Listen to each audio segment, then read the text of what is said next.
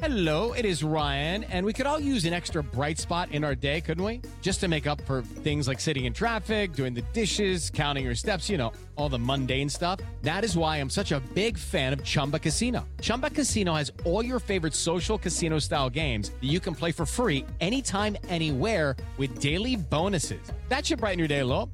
Actually, a lot. So sign up now at chumbacasino.com. That's chumbacasino.com. No purchase necessary. VGW Group. Void were prohibited by law. See terms and conditions. 18 plus.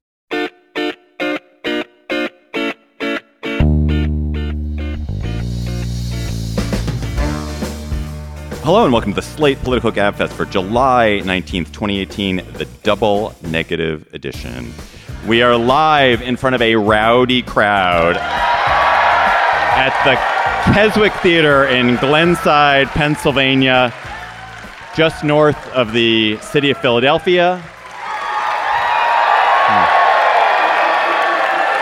I'm David We Plotz. know how to make noise in Philadelphia. You do. You sure you know, do. that's the kind of enthusiasm that wins you Super Bowls.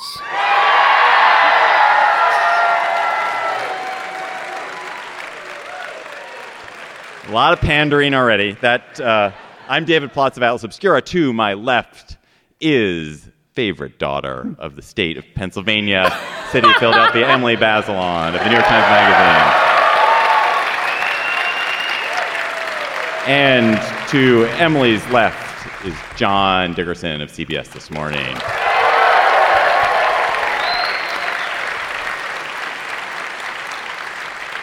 When I said I would hate to do a show in Pennsylvania, I meant I would not hate to do a show in Pennsylvania.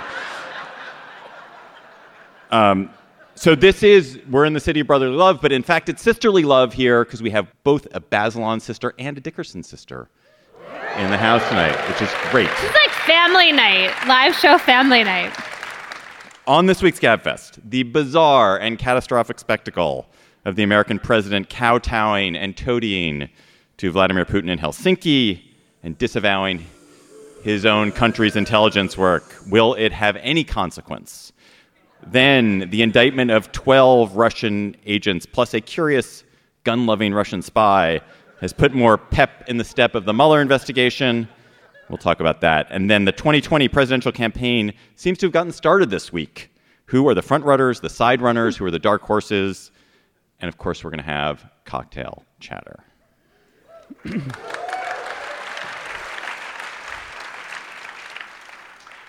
In a Trump era of, of horrifying and path breaking misbehavior, I have now, I feel like I've identified five events that are extraordinary even by Trump standards. So there was the grab them by the pussy moment in October 2016, because that was the moment when his, his most debased private behavior was made evident and was then excused.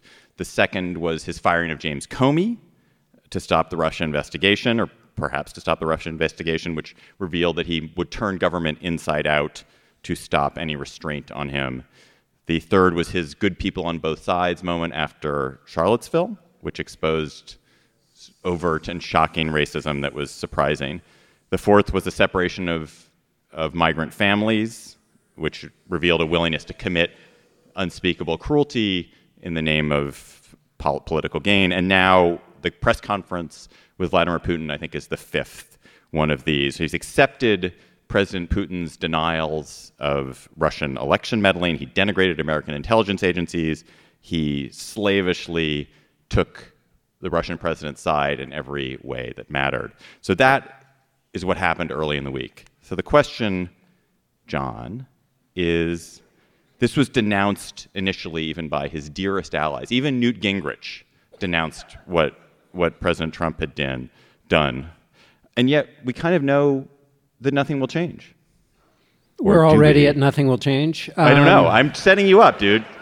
Tell us something well, will change. the- well, no, can't. to hear that. I, I think shouldn't we chew over what actually happened a little before we get to the nothing will change? Because so much has changed since this happened, including all the president's positions. Um, so, so it, just on that narrow point. So there, yesterday there was the press conference at which he talked about would versus wouldn't. Um, so the idea was that he said. Um, uh, in talking about this question of meddling in the election or interfering, I should say, not meddling. Meddling's too benign a word. Um, so uh, he said, "I don't see any reason why it would be," which is to say, why Russia would would would be involved in interfering in the election. He said he meant wouldn't. So that was yesterday. Then let's see, how do we can we follow all the different balls bouncing? He was asked in a in a press a momentary press spray today whether he believed not just about the past but Russian interference ongoing, which the Is Russian still targeting the United States? Its which the director of national intelligence says is still going on, which uh, his CIA says is still going on, which a senior uh, administration official I talked to said he gets intelligence briefings at the highest level every day about what the Russians are doing. And the president said, no, it's not still going on. He then amended that through his press secretary. And then in an interview with Jeff Glor on the CBS Evening News tonight, he said, yes, it's still going on and it better not continue. And he said he told Putin in their private meeting uh, that he better knock it off. Um,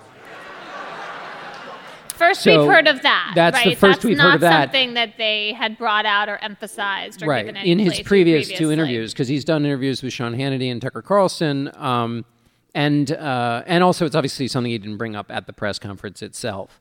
So I think that I think that c- accounts for all the things he's, he's said since the press conference. Um, but I think we should talk about the press conference itself and about before we get to the whether it will um, whether anything will change. So here's a question I have about the press conference. So I like your list. This is the first international incident on your list, though I also think that we should probably fold in NATO earlier this week and um, and G7 too. This sort of sense that Trump on the international stage is shaming the country and scrambling who our allies and our adversaries are.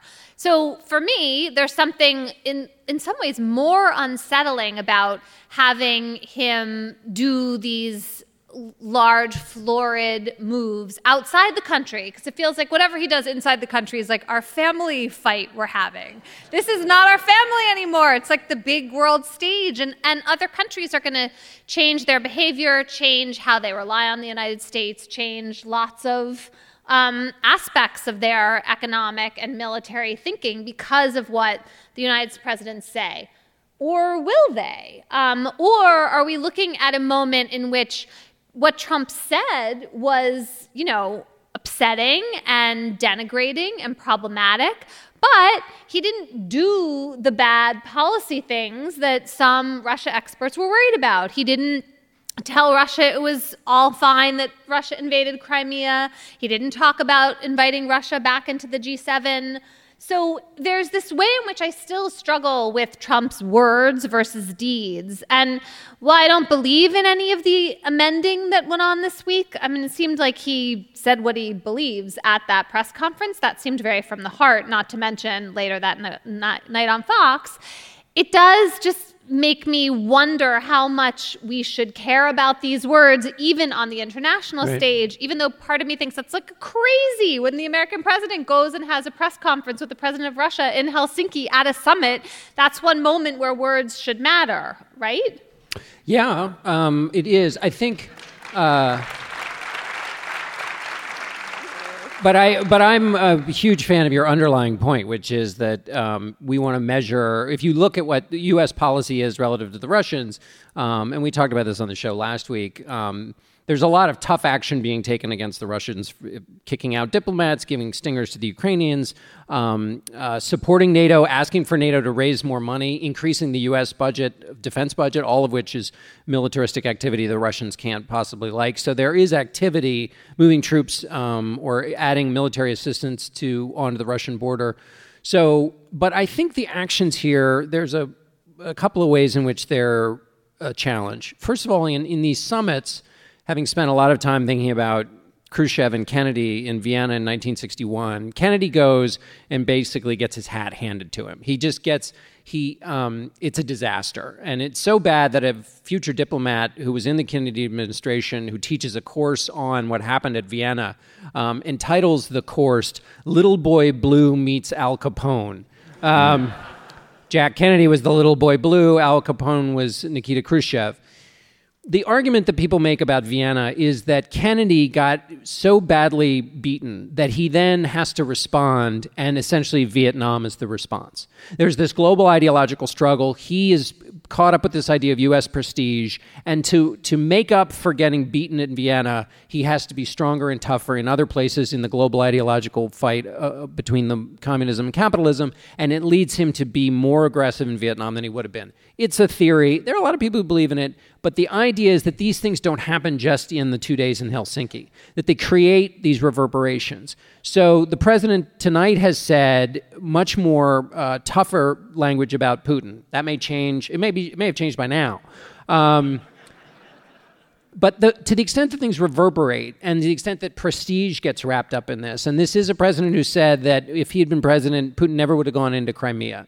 So he's very invested in this idea of strength. Um, and that's why this question of if there's an attack going on right now, I think you can make a case that it's more of an attack against America when you directly attack America through cyber espionage than when you move into Crimea in terms of a response an American president should give.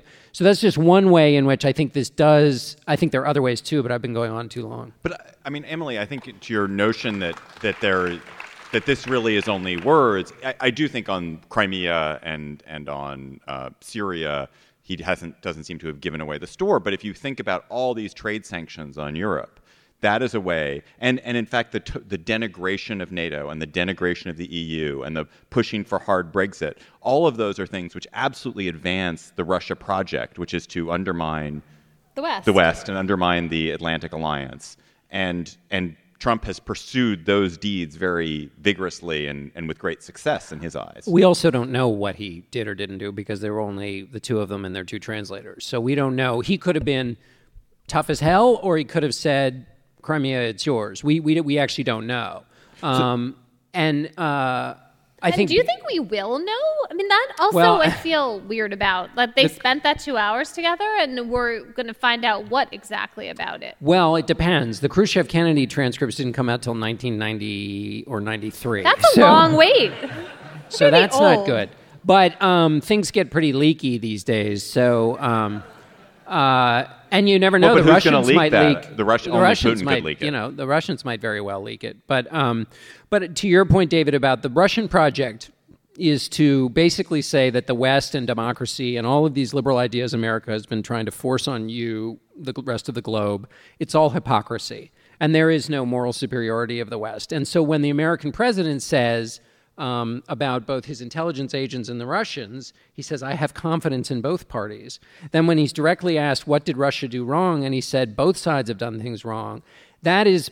That's that is, and when he tweets something about the witch hunt in America getting in the way of Russia relations, and the Russian government retweets it, that that is, I think, supports David's argument that this is helping with the with the Russian project. I really love the, the sorry the contrast too. Putin said something like, "Don't believe it. No one tells the truth." Right. So it was sort of the reverse of Trump, where you can't trust either of us. He's looking out for America's interests, maybe. I'm looking out for the Russian Federation's interests. There is no right. So, but they're they're both equiv- making equivalences. It's Right. Just Putin's is the you know grimmer, sober. And Putin's fine for equivalence. We're the you know because he's Absolutely. he's getting He has the more to upgrade. gain. Yeah. and and and I think that you know one of the other things I think that was missed, and the, what's interesting about this is because when I've talked to the president, he's talked about wanting to be a cheerleader for America. Um, and he is a marketer for sure, who's been Is successful. it He sure it wa- wasn't assault a cheerleader for America? He wants what's that? Grope a cheerleader for America? The, not what I think of uh, him You know, he wants to he wants to change the colors of Air Force One to red, white, and blue. What happens at a That's summit so like important. this? I'm really glad he's thinking about that. What happens? What happens at a summit like this is the American president has a chance with the entire world watching. Somebody was watching the French celebration of the World Cup, and even French television switched to Helsinki for the press conference. The entire world is watching. And if he wanted to not talk about, you know, he doesn't want to challenge the Russian president in person on TV about uh, interfering in the election, okay, that's fine.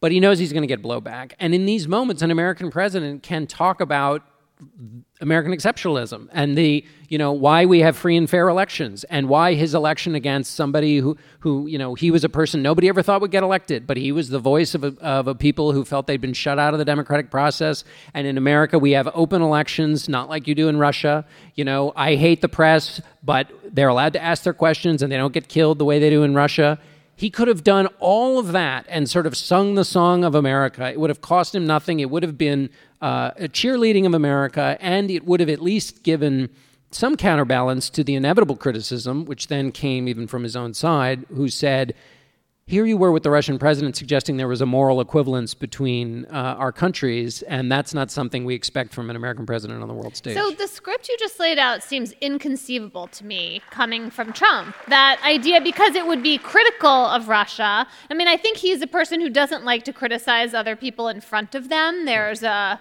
Well, right? Yeah. That's to start with. Sure. But also, I don't think he sees American exceptionalism in those terms. I think he sees his own election as about himself, not the virtues of our system, and that his admiration for Putin, whatever its source, is overweening. yeah, Like, So I think So there's there was a, a very interesting Ross Douthat column, typically clear-headed Ross Douthat column today.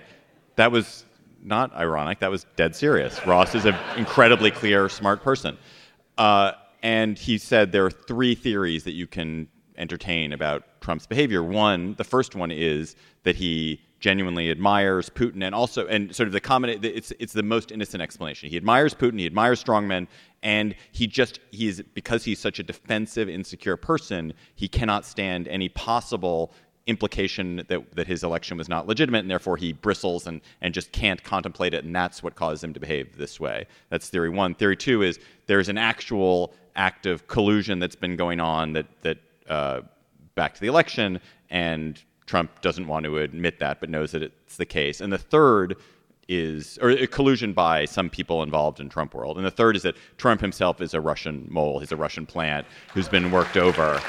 And and I think Ross has sort of says it's like, you know, the vast majority of truth is like most likely is the first theory. There's some possibility of the second and there's an infinitesimally possibility of the third. Emily, is, did did you come out of this thinking, man, this is Trump really trying to cover something up or do you think that this is just Trump is so insecure that he has to act this way? I mean, I feel agnostic about this, and I think it's important not to jump to conclusions. So I started the week feeling like, feeling that there was more plausibility to the third unspeakable, unthinkable option than I had thought before, feeling deeply unsettled by that, and then deciding that it was important to wait for the facts to catch up. Since it's such a haunting, huge accusation, I am not ready to level it without more evidence.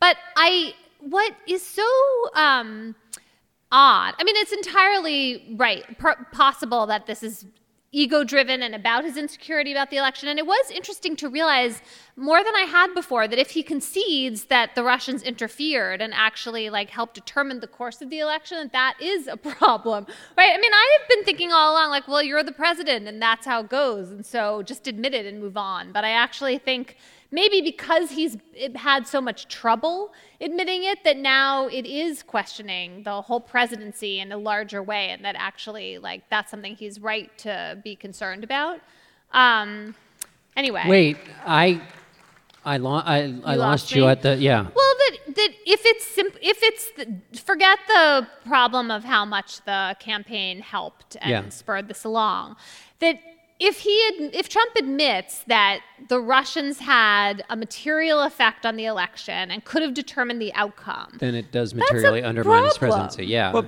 Um, but don't you? I mean, there's an original. If he had simply admitted, if he'd simply said this back in December 2016, he, there'd be no problem. He could have gotten past it. He would have said, "We're going to do a vigorous investigation. We're going to harden our systems. We're going to investigate what Facebook is doing."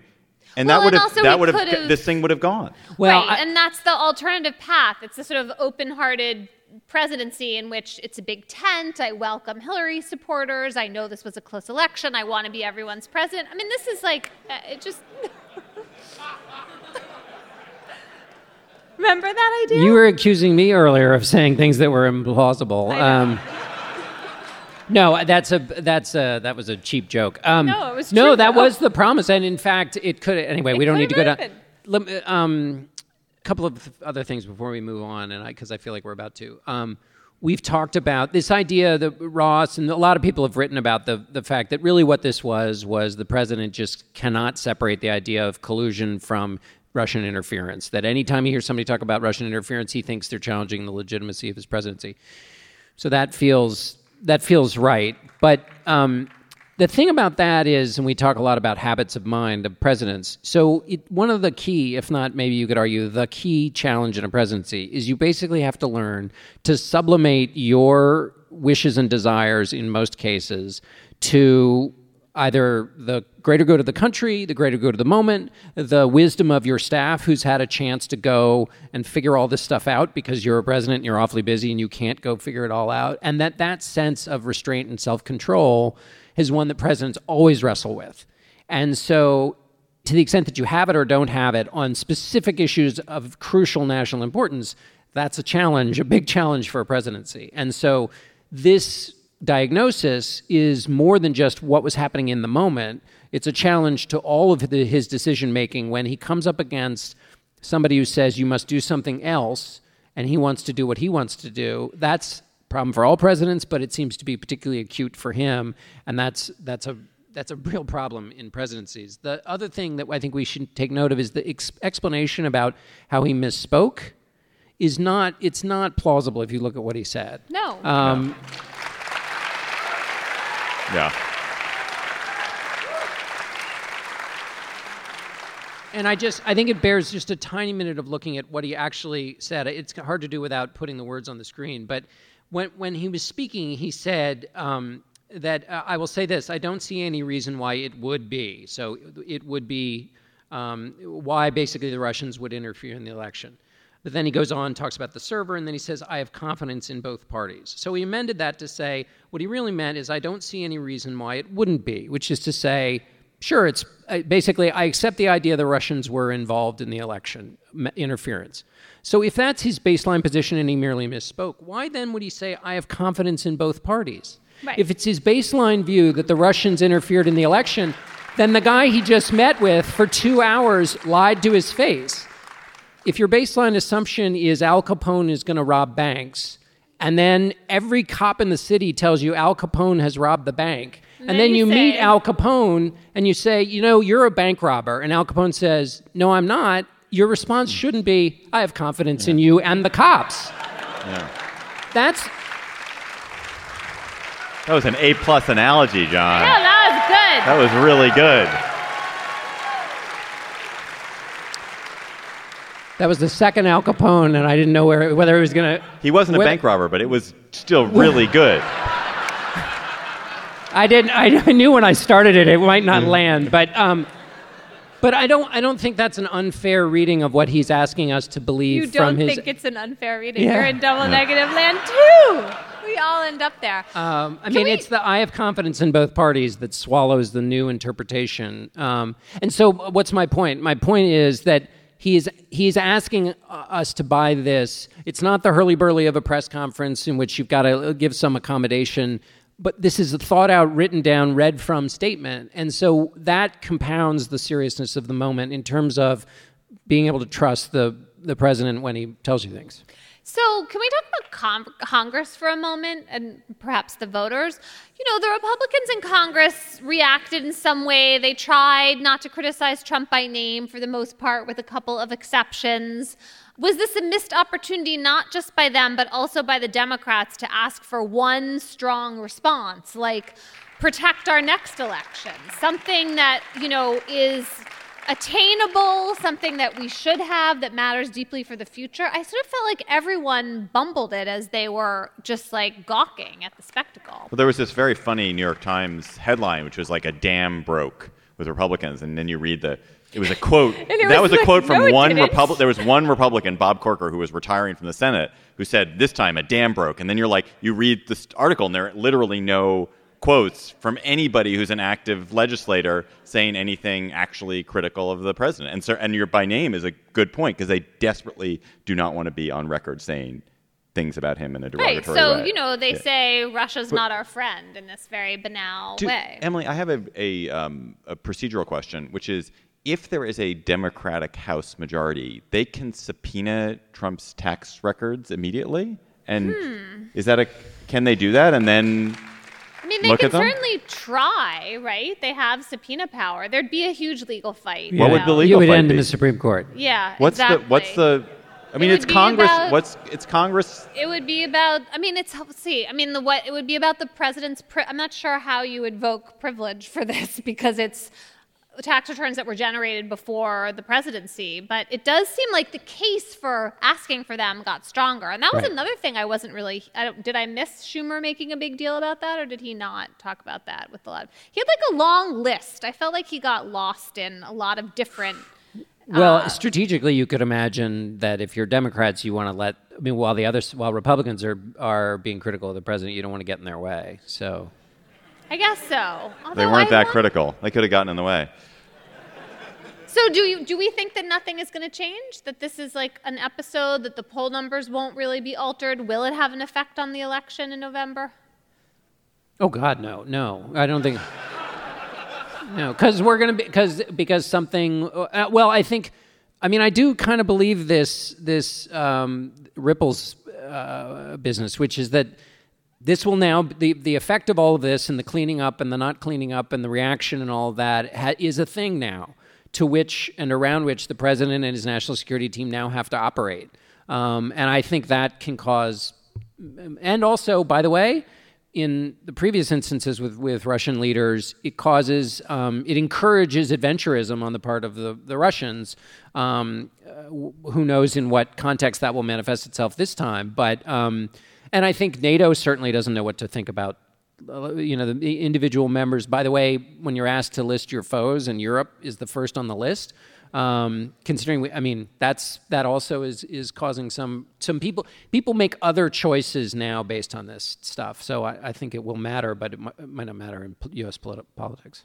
So Slate Plus members, you get bonus segments on the Gab Fest and on other Slate podcasts. And our Slate Plus bonus segment today is going to be the Q&A from our live show here in Glenside, PA. So go to slate.com slash gabfest plus to become a member.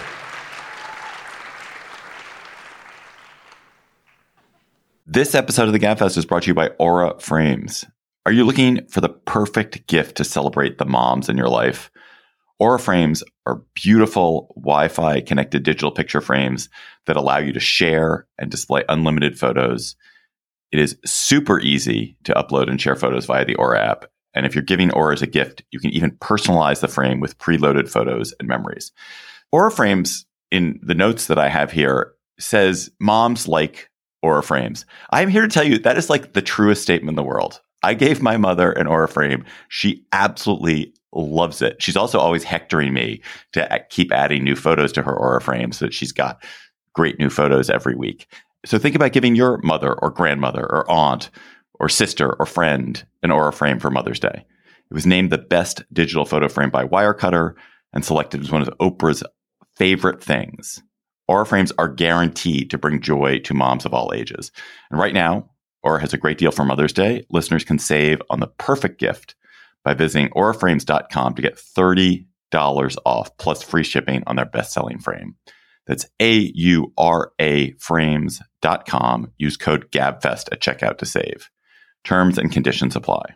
On Friday, Deputy Attorney General Rod Rosenstein, is that, am I pronouncing his name? No. No. Rosenstein. Man, I, I was like, I think it's Rosenstein. And I was sure, but then I was You're like, right. Emily's going to correct me. No, it's all the It's like when my wife walks head. out of a building, whichever direction she goes is always the right wrong way. So whatever is wait. So what is the right way? What is it? Stein. Rosenstein. Rosenstein. Okay. Yeah.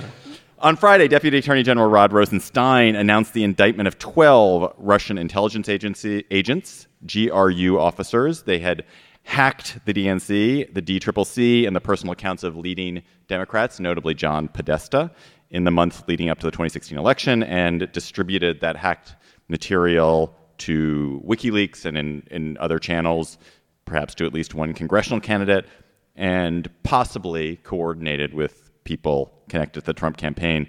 They also these these hackers also attacked election systems in 21 states. This was quickly followed by the arrest of Maria Butina or Butinia. I'm not sure how you pronounce it. I haven't heard it said. Rosenstein. a Russian national who seems to have posed as a gun rights activist to build connections with the NRA and with Republicans, and to have even honeypotted by offering sex to get a job within an organization she wanted to work in, and she was she was arrested as she was apparently preparing to flee the country. So, Emily, these 12, uh, 12 GRU officers will never stand trial in the United States. They will not be extradited here. What is the point of indicting them? We will never know, and they will, we will never test these allegations in a court of law. Right. I think the point of indicting them is to write a, a, clear narrative account of what happened, how this attack occurred, as a warning to other political candidates, and frankly to all of us. Um, when I was reading the indictment last night, I thought, "Oh my God, please have me not be the person who like brings the spear phishing malware into the New York Times. Like, please, please." Um, it it feels like present and kind of terrifying. I mean, essentially, like one thing went wrong through John Podesta's assistant and one miswritten email from an IT person telling him to click on that password. And from there, all hell broke loose, like very literally. And then I think the second reason it's there is to warn the Russians that we have all the details. We know how this operation worked, and that is supposed to have some kind of deterrent effect. I also thought it was, um, and, and in that context, going to, just looking at the timeline and the things that happen and the and the text from how do you pronounce it Guccifer Guccifer, I think. Guccifer, the the one hacker in touch with WikiLeaks and WikiLeaks saying to the main hacker. Uh, you know, look, we got a DNC uh, um, uh, convention coming up, and Hillary's about to make nice with Sanders, so we could really use some new dirt now. Be- now, because um, we want there to be chaos and no unity among the Democrats, and basically he provided. Um, so to see the way in which it wasn't just kind of like, oh, some hacking happened and then it kind of went out it's a rather methodical and there were moments when you know i mean having covered that con- convention obviously and everybody remembers it was kind of a thing.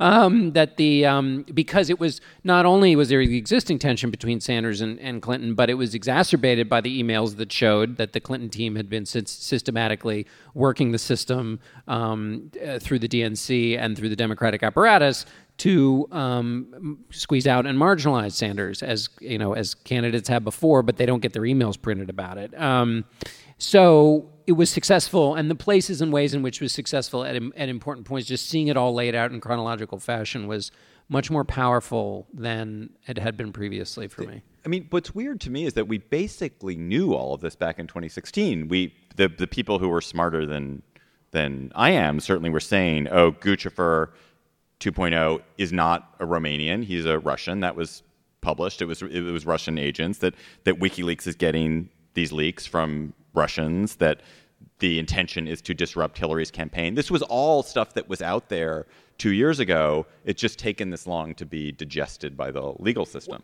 Well, and also to read the actual text saying saying you know be, saying all of that, but explicitly. Right, that really... was published, but we didn't know it was correct. Right, it was possible. No, no, it's, it I guess what I'm. and right. it felt overheated at that moment. I remember thinking like, "Huh, really?" Which now seems foolish.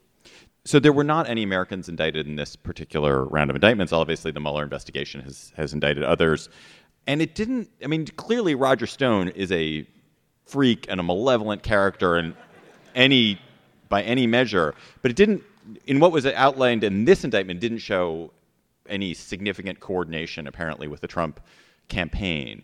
Do you think that this is we just don't know that this that other shoe is going to drop that Mueller has already that or or that really that that coordination isn't going to come up or we just don't know? I think we just don't know. I mean, Mueller's been very methodical, and when he does indict people, there are a lot of details, and one feels that they have done their homework and then some. And so this felt to me that he certainly didn't close any of those doors. I do think it makes sense in some ways not to have it all be in a single indictment, that there's a way in which the focus on the Russian interference and their side, that it makes sense to keep that separate from these questions of who cooperated with them and how that worked. Um, so, you know, aside from what we saw from WikiLeaks and Roger Stone, a little bit in there too. But I don't feel like it exonerated anyone or made it clear that people were off the hook. No, and in fact, Rosenstein basically said there's more to come and don't draw any conclusions from this. I think there are two reasons to keep it limited. One is, uh, and at least this works in other intelligence, um, and I suppose uh, I would imagine it works in this case too, is that you show a little bit of what you have, and because you're watching all the other players, and it's clear they've been watching Paul Manafort even long after he was indicted and long after he knew he was going to jail they were watching him and he was still doing bad things Even It's- after he even after he was in jail, jail, he was on that's house true. arrest, but still. So they drop it and then they watch. They particularly did this with terrorists, and they watch everybody scurry, and then they go pick them off, um, and so that it, it initiates activity that then gives them more more detail, and they then flip those people, um, and so they get into conversations about immunity and about basically trading information so that they can tighten up their other indictments. So, I mean, Emily, one you were talking uh, before the show about this Jack Goldsmith article, which points out that America interferes in elections all the time, or has a history of interfering in elections at various points in our time in our history. I- Is what Russia is doing so bad? I mean, is it is this something? I mean, does this deserve to its own special counsel investigation, or is it? Should we realize that uh, actually there's foreign interference in our elections all the time, and and we should just kind of accept that? Well, I don't. So I think it is. I mean, Jack Goldsmith had he actually mentioned a study in which someone went and tried to find all the times in which other countries have interfered with elections, and the United States seems to have done this more than Russia or other places, uh, which is Yeah. but I Gold think- I think the fact that we do it, it, it can still be very, very bad. And we can still be hypocritically um, very worried about Russia or anyone doing it to us. Um, I mean, Jack, I thought, was making an incredibly judicious and nuanced argument for the way in which the United States has contributed to the underlying conditions that led to this hacking. And he was pointing out that we have done nothing, in fact, the opposite, to create an, an international norm in which cyber hacking of elections is beyond the pale. Um, and that, you know, we may think that we're hacking elections on behalf of the good guys, but international laws and norms don't make that distinction. Um, that's a really subjective view that we have of ourselves. It does not translate. And so I think his end point was to say that if we want this to stop happening, we need to talk more honestly about what the United States has done in the past and commit to not doing it in the future and kind of ask the world to join us. And then he also pointed out that Trump doesn't have the credibility to do that right now. That if he stood up and tried to make that argument, it would look like one more craven um, Well- act of obsequiousness toward the Russians, Well, which he, is a he- problem. you remember several months ago where he had a pull aside with with President Putin, and he came out of that and said, "I talked to the Russian president about a, a joint task force on cyber."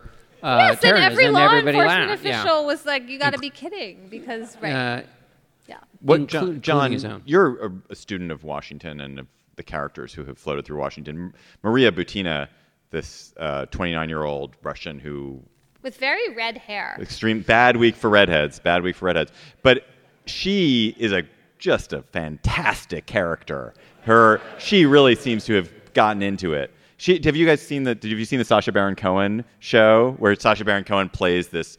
It goes as this Israeli colonel in Mossad who's bringing this program called Kinderguardians to train four and five year olds in in using guns, and he gets all these Republican politicians and, and activists to endorse this program.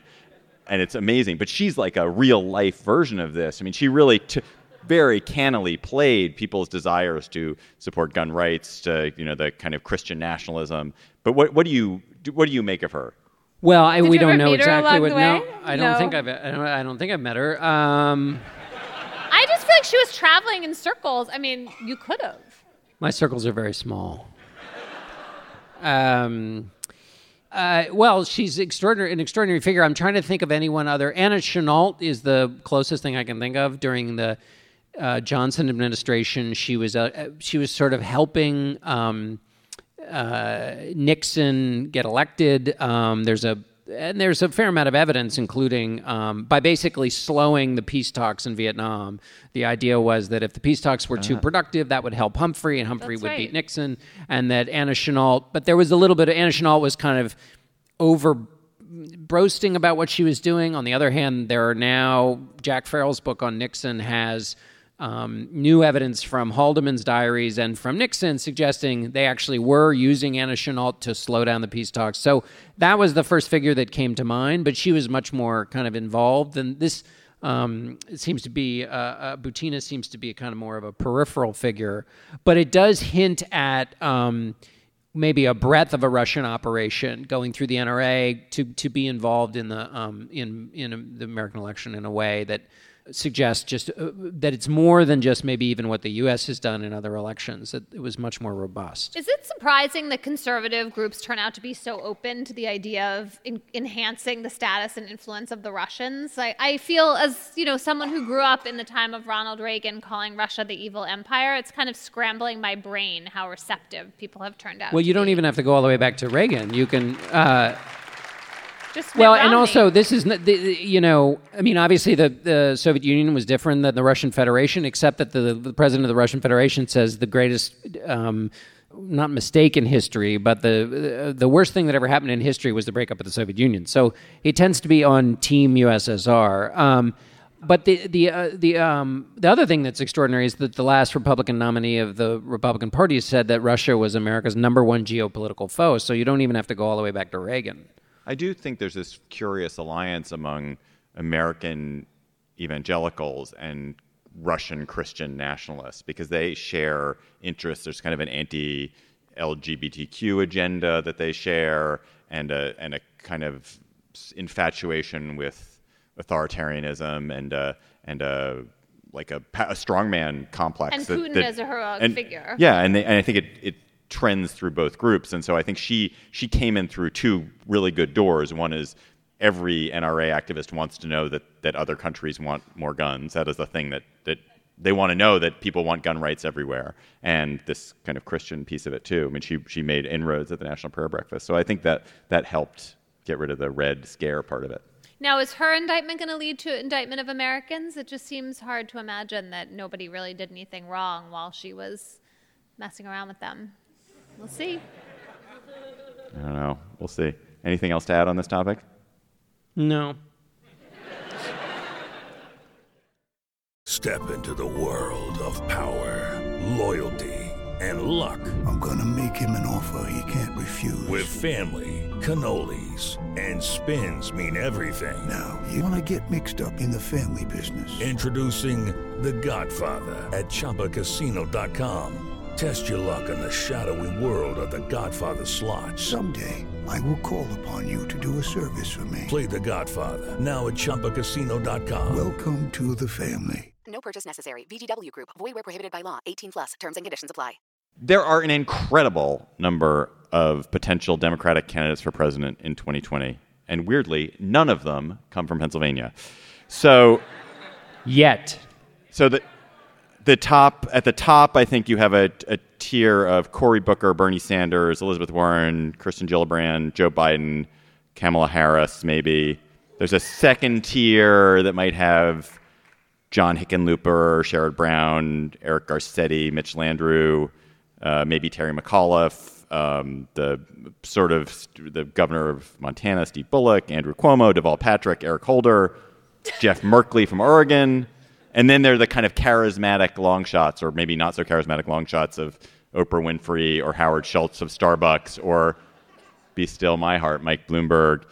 Um, so the party, John, has a bunch of choices like here, a huge, huge choices. They can go, go. Can they make the campaign about Trump or not. They can run for the base and re- really run a super progressive, activate people campaign, or try to run more a more centrist, traditional Democratic campaign. You can run a new face, or you can run an old timer. You can run a white guy, like a safe. Let's run another safe white guy. Don't want to not run a white guy, or like say, well, actually, our party is made up of women and African Americans and Hispanics, so let's let's make sure we represent that. Um, we can run a charismatic populist, or we can run sort of a more sober wonk person. Do you? How do you think the is is that decision going to be made basically by the voters, and it's like a throw up, throw everything in the air, and we'll see what happens, or do you think there's going to be a kind of considered process there? Not. Didn't it's they not just going to make be the super latter. Delegates less powerful. I It's feel like not gonna be the did latter. That, right? Did What's they that? just take away power from the super delegates, which would make it more of a free for all? Yes, although they're they're possibly taking. Well, I think it all gets decided next month. Um, but they're also changing to. I think the number of caucuses may go down from like fourteen to seven. David doesn't care, Yeah, but he does come on. care. But you should care because caucuses I care, but like it's getting a little. That's a little 2019. We're 2018. I want a, I want a big, Big picture. picture. no counting caucuses. Sorry. I don't. I don't get to talk about the caucuses.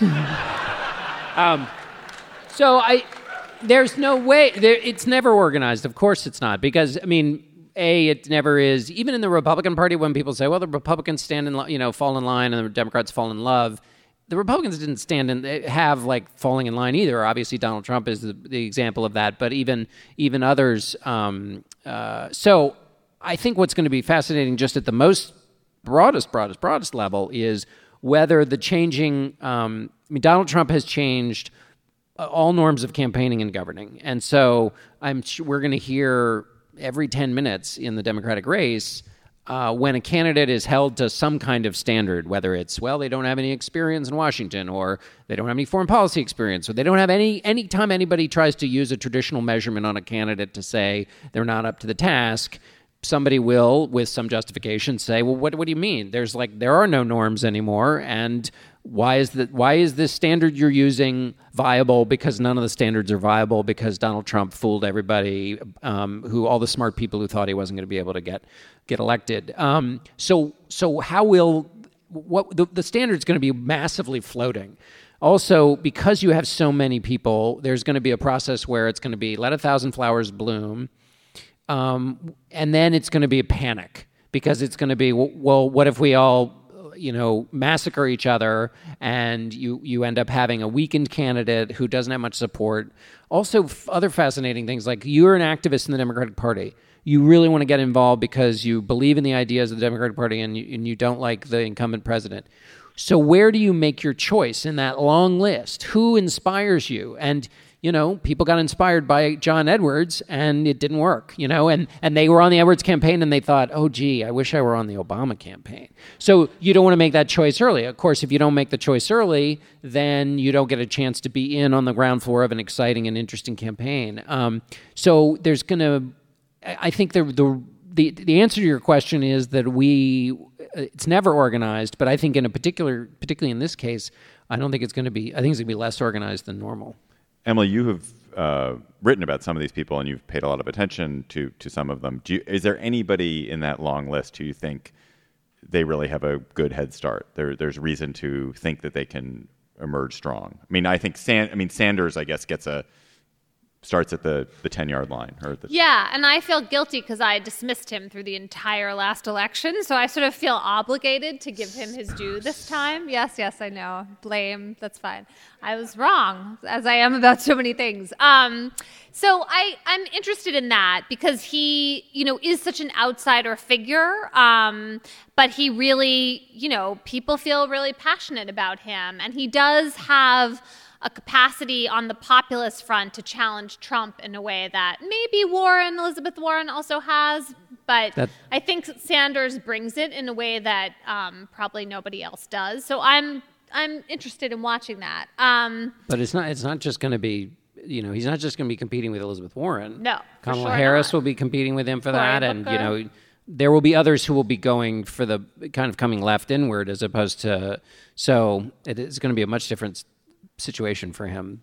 Right. I mean, He's also four years older. I'm curious about, you know, when we have talked, when people, and I, I think we've done this too, talk about the kind of spectrum from Conor Lamb to Stacey Abrams in Georgia. Um, there is this sense that these are this is like a but they're they're they talk about the same things actually. Their identities are different. The way they're positioned therefore i think especially by the press is different. But when you look at their messaging on healthcare on jobs on what their priorities are it's actually remarkably similar. And so in some ways i think the big challenge for the democrats is to um, transcend the appearance that this is an identity politics kind of choice and just pick the best candidate who makes their message really come across as opposed to getting really caught up in a sort of constricting paralyzed way about what the person looks like and The which- problem, right? Do you think The problem is that prim- primaries encourage, tend to encourage identity politics. So you have a systemic. I mean, it's the same on the right. It happens in terms of everybody tries to be more religiously conservative to win over that block. So to win over the blocks in primaries, you tend to emphasize those things. Do you think, John? Do you think like the kind of uh, safe hands old white guy, which somebody like a Hickenlooper or a but slightly bipartisan that a Bloomberg, a Hick- Hickenlooper, maybe a Biden uh, could represent? Do you think that that can carry through a Democratic primary process these days? Well, I think you. So the question is whether the Democratic Party becomes, and again, this this implicit in this response is the assertion that there's some controlling. Um, like idea, which there grown-ups isn't. I mean, the there is a political science idea that the the party decides kind of at this kind of sub level. I don't think. I mean, this certainly wasn't the case in the in the on the Republican side. Um, and so the question is whether that theory still exists anymore. And you've got so many candidates, I don't see how the party could decide. The idea is the idea the party decides is basically all the money and endorsements go to one person. That this all happens before the voters get a chance. I don't think that's I don't think that's going to happen. But what I do wonder is the extent to which people are transactional, which is people feel very strongly about the sitting president. That will be shaped and changed by 2018. If it's a Democrats control the House, that's that will shape and change people's views uh, in terms of the electoral process as a way to rebut the incumbent. And then secondarily, what message will people get from 2018? Will they misread individual results in little districts that are outliers, or will they take a general national message? So we'll have to sort through all that. But in answer to your question, you could imagine a situation in which people get highly transactional and say, we need somebody who can take on and go toe to toe with uh, the incumbent president who's going to be you know, if he brought the people who accused the spouse of the nominee of the previous party to the second debate, Donald Trump uh, plays is very tough as a candidate, and so the candidate you described, David, if that candidate can check the box of go being able to go toe to toe with the president and can articulate what the central Democratic message is, whatever that may be, and and do it in a way that sounds actually good, strong, and passionate, then they then then you might have a then you might have a candidate. But I think otherwise, I think people are looking for freshness and difference, and um, which a gives white an male advantage candidate, to yeah, Harris and Booker right, a white male right? candidate is not freshness and different. I I sense that Democrats are going to make a mistake in 2020, not in who they choose, because who the hell knows, but that as usual they're going to overweight the presidency. And one of the things that we see that's I think as a for Democrats in 2018 is this marvelous surge of candidates at every level, at state legislative level, at city council level, at every congressional district, and that's been great. And it clearly is going to have a huge impact, and especially going into a 2020 census and a 2020 reapportionment to get back for Democrats to get back control of state legislatures is going to be hugely important. And Democrats get so worked up about the presidency, and Trump is going to so dominate this question of Trump is going to dominate the 2020 campaign and, and cast this huge shadow over it. I hope the Democrats do not forget that they, that really the game's got to be at the lower level. That they that they've they've so screwed themselves over the past 20 or 30 years, and and it would, in a way in a way it would be it would be Democrats would be better off losing the presidency in 2020, but but taking but taking a sweep at, at local and, and the congressional level But- than they would be at the, As long with the reverse survive happening. till 2024, that's a fair. but don't you think that that's I, I, I wonder somebody earlier was asking for hope i think liberals can find hope in the fact that i think that lesson is now like tattooed on and i in think 2018, yeah, they're going to yes, but, But- does that last through 2020? does that last in- in the way that- beyond the oh we, we won in 2018? Yeah, I don't know. I feel like the same way conservatives reacted to the liberalism of the '60s and the '70s. I, th- I feel like you hear that from dem- from liberals uh, now in reaction to what's happening. Also, there's a way in which it's all connected in a virtuous cycle way, right? Whereas if you improve your voter registration efforts and your turnout machine, that yields benefits for everybody up and down the ticket, and that the energy that goes into that kind of organizing is universal. Um, one of the striking things to me about the list of this incredibly long list of potential presidential candidates is that I don't think there's a Latino or Latina candidate on there, and the Democrats don't. Ha- I think I mean they're the Castros who We always guess- bring up the Castros. but the Castros moment. seem to be a, a pipe dream. Doesn't that seem like a, a something that Democrats need to work on? Yeah. Okay. um, so tell me, Emily, can Mike Bloomberg be president? Although you know what, actually, Oh. can I just say that you know there was the Pew polling about the Hispanic vote after the last election, in which, um, depending on how who you believe, Trump did as well or better than Mitt Romney with Hispanics.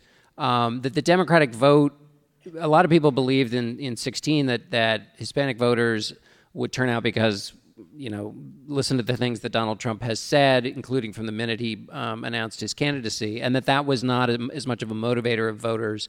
Um, now, perhaps that's different now, but that the that the driving forces for Latino voters were, you know, healthcare, education, the, the bread and butter issues. Um, so I guess the identity politics piece may not be as important as the as the actually what is this party? Who do these people? What do they stand for? So, John, um, you you can't possibly guess who's going to emerge, but t- tell us, give us a uh, kind of predictive guide. What are the guideposts? What are we going to look for so that we'll see say- as talk about signals the that They have to be a- signals that, that somebody is I think the getting two traction? Thing, two things we should look for is older than thirty five. Natural born and citizen? a citizen of the United States. Uh, I have no, I have, I have no idea. I have, I have no idea. I think that we, uh, one thing we haven't talked about enough um, is the outsider, not Washington, not. Um, so that's Bloomberg, Schultz. I think, the, I think the Oprah thing is not going to happen, but. Um, The what but thing is not gonna happen? I don't think Oprah Uh-huh. as a candidate is going to happen, but I think um, Blo- the the Bloomberg, um, your fantasy of Mike Bloomberg uh, may come to pass. Can I tell and you then- about my fantasy of Mike Bloomberg? yes, you it always- begins. There's a canopy bed.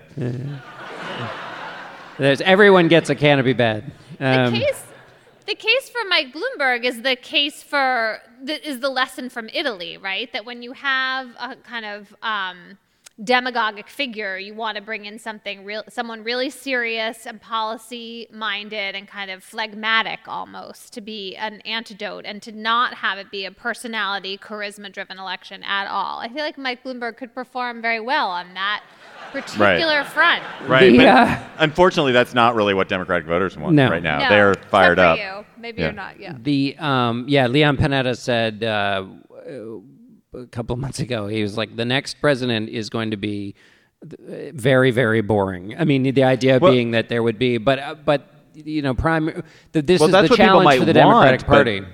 Is They might want it, but they're not going to pick it in the primaries. gonna That it in the person primaries. doesn't make it through the Democratic primary. Yeah, and by the way, that's what that's what the incumbent president is hoping for.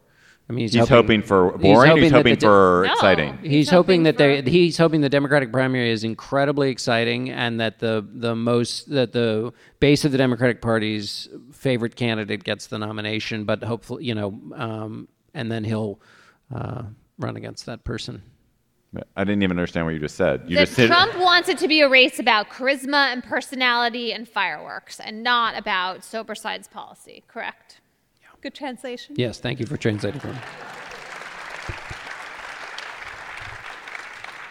So let's go to cocktail chatter when you are having your. Uh, you seem to not be able to have a beer in this state. We tried to get beer, we couldn't find any. So when you're having your your wine or whatever it is that you you all drink here on your porch, Emily Bazelon, what are you going to be chattering about? So I, I should have come up with a hopeful cocktail chatter, but instead I came up with a source of indignation. Um, so the Trump administration announced this week that they're going to end this requirement that nonprofits um, involved in some way in political activity, um, or actually just big nonprofits, disclose the names of donors that give more than $5,000 to the IRS. And I am so frustrated by this.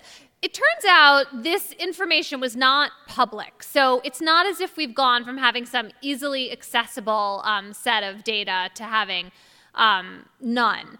But but the IRS did collect this information, and so the fact that you know major donors on both the left and the right were um, investing in particular groups that then could have different kinds of involvement in politics was something that allowed the IRS to have some semblance of monitoring what a nonprofit organization is. We are basically moving more and more into a world where 501c3s, that's the tax code name for nonprofits, can kind of do anything they want. And the idea of these being charitable organizations that were not involved in political activity, there is so much less reason for people to really feel bound by those rules. The IRS already isn't was barely auditing nonprofits, and now it's not even going to know who the major donors are. Is this a, basically a response to the Obama era fake Yes, IRS the notion that the IRS scandal? had gone after political groups. And you know what is so frustrating to me about that is like the IRS, okay, obviously the IRS should be nonpartisan and even handed, but assuming it was, and in fact, the facts show that it did go on both sides of the aisle, it should care more about groups involved in politics. Those are exactly the groups that we should want to know what they are doing, and the IRS should make sure that they stay in bounds on both sides of the aisle. And I will say one more thing before I um, stop expressing indignation. I've been doing a lot of reporting for my book about the different races across the country, including in Philadelphia, where reform minded candidates have won for district attorney. And a lot of national money came in, right?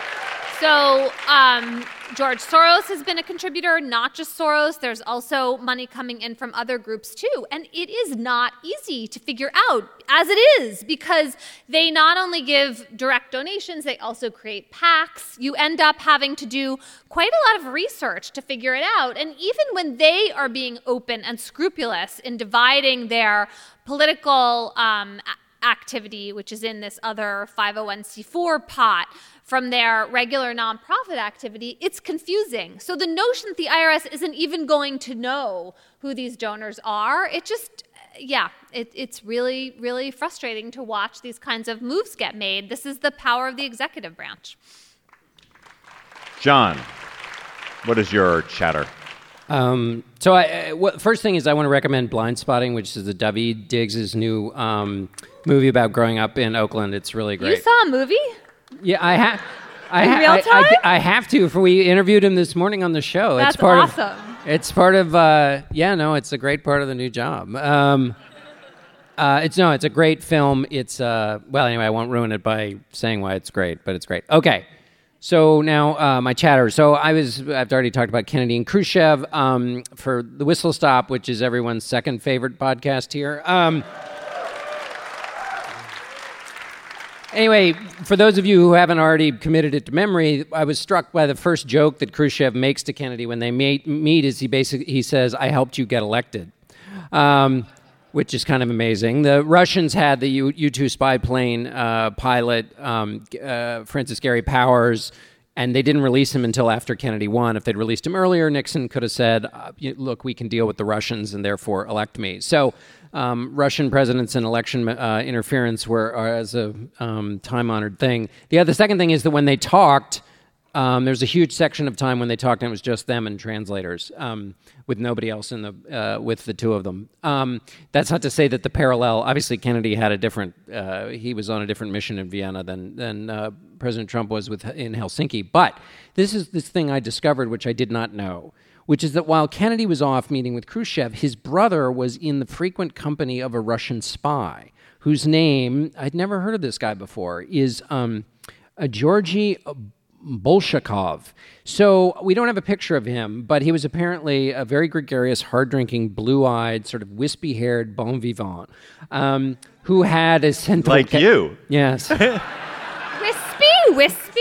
Right. I mean- It- you're right, it's like a Keyser Söze moment. Um, so, and apparently he had a central casting Rus- Russian accent, um, and he was friends with with the whole Kennedy circle, and he he um, was the the uh, editor of a glossy English magazine about Russian life, which I don't know what that included. I guess uh, recipes for borscht and. Uh, Pictures of Serbian models with only 12 layers of clothing. Um, Anyway, undercover, he was a GRU agent. So we are we all now know about the GRU because it's behind these 12, uh, the 12 who were indicted in the Mueller, and GRU is is accused of um, uh, poisoning Sergei Skripal in England. But they didn't used to be used to be the KGB and the GRU, which is the military intelligence, was not that big a thing. Anyway, it was a big thing back then.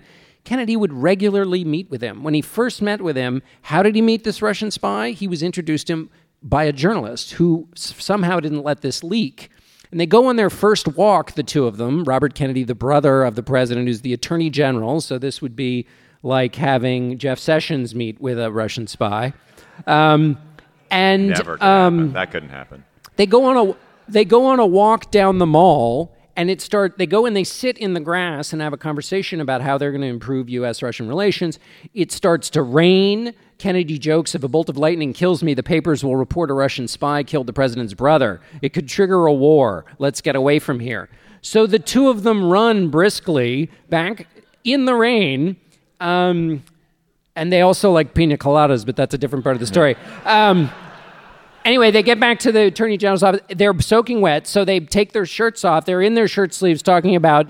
Anyway, this is the basis for the beginning of this meeting. The Russians and the United States didn't talk because of the U 2 spy incident. So when Kennedy gets elected, there's a total freeze. This meeting with the Russian spy gets the Vienna thing kicked off, but it gets better, and I'm about to shut up. But the relationship continues and then during the cuban missile crisis when you know people were worried about the annihilation of the mainland um, it turns out um, that rfk that the robert kennedy and bolshakov have a conversation in which kennedy says basically look if we take the missiles out of turkey will you guys get them out of cuba which becomes the basis for the for the solution to the cuban missile crisis so the spy you didn't know who's responsible for our safety and security. All right.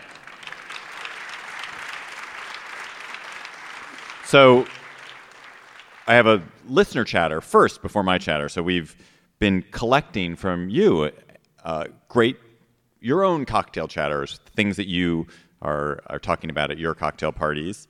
Uh, great works of culture, or movies, or songs, or historical episodes, or articles that you found wonderful, or horrifying, or strange. And we are asking you to tweet at us at, at SlateGabFest. We got a great set of them this week, and I want to briefly mention Meg Smith's chatter. So Meg told us about a story I didn't know about, which is a Republican um, running for Senate in Wisconsin, a guy named uh, Kevin Nicholson.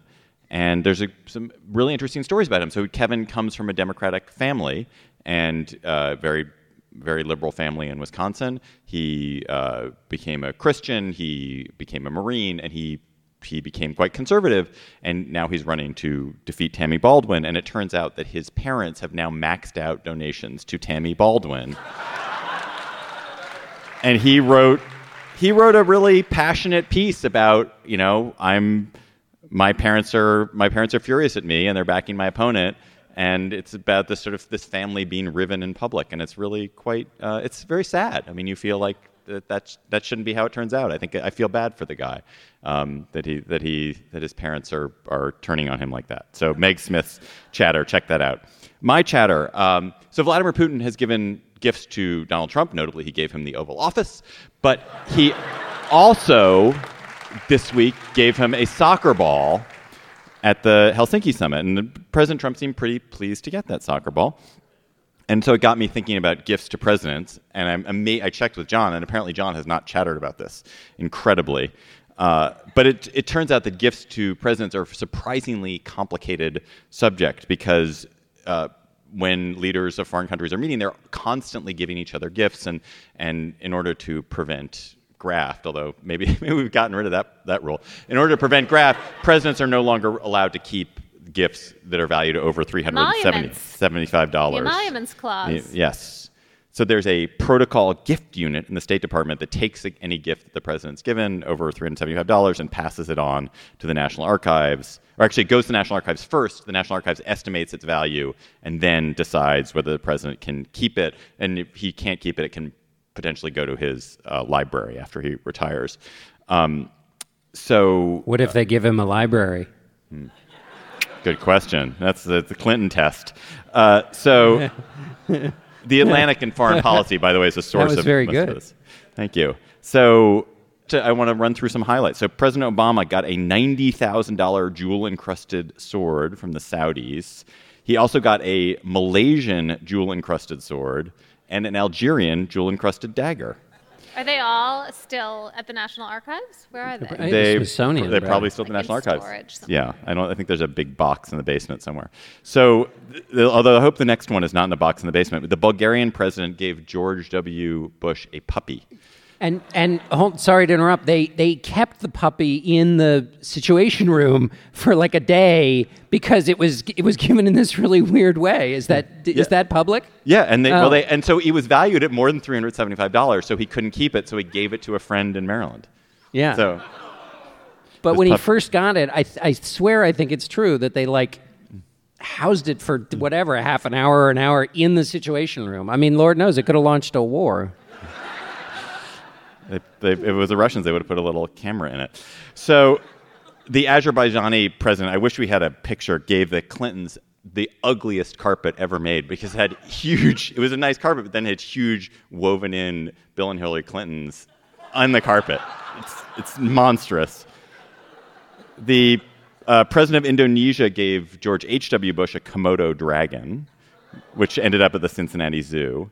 The Sultan of Brunei, who was at the time the richest person in the world, gave a tea infuser, infuser in the shape of a penguin. That is like, that is really cheap. But you're not going to have another Also, tea- Brunei does not have penguins. But you're not going to have another one. Like Uh, that is something. There's not. It's not like Yeah. your collection of penguin-shaped tea. Plus, it was all that was available at the airport gift shop. it's true. It's like he was like, oh shit, I forgot to bring it. the snow globe of the capital will not work. Uh, Teddy Roosevelt got a zebra and a lion. Uh, this He one I promptly shot. Yeah. I really this one I, I really like. I don't know if you know this one, John. George W. Bush got from Argentina, the Argentina's president, 300 pounds of raw lamb, which I hope is not at the National out Archives. barbecue time. Uh, yeah. The, probably the, the best gift was the Queen Victoria gave Rutherford B. Hayes the Resolute desk. Oh, yeah. So this desk made from the wood of the HMS Resolute, which was a ship that sank while trying to go retrieve the uh, a, a uh, failed Canadian Arctic expedition. Which is in the Oval Office as we speak. yes, is in the Oval Office. A very favorite. When you give the desk best gift, you get to stay in the Oval Office. Well, that was that was pre-emolument clause, I guess. And actually, the my favorite. What do favorite. you mean pre-emoluments? All right, I guess there's nothing. There's nothing pre. Yeah, There's nothing pre-emoluments pre-emoluments clause. clause. She was. We were her Yeah. subjects. A little constitutional humor. That's what I'm talking about.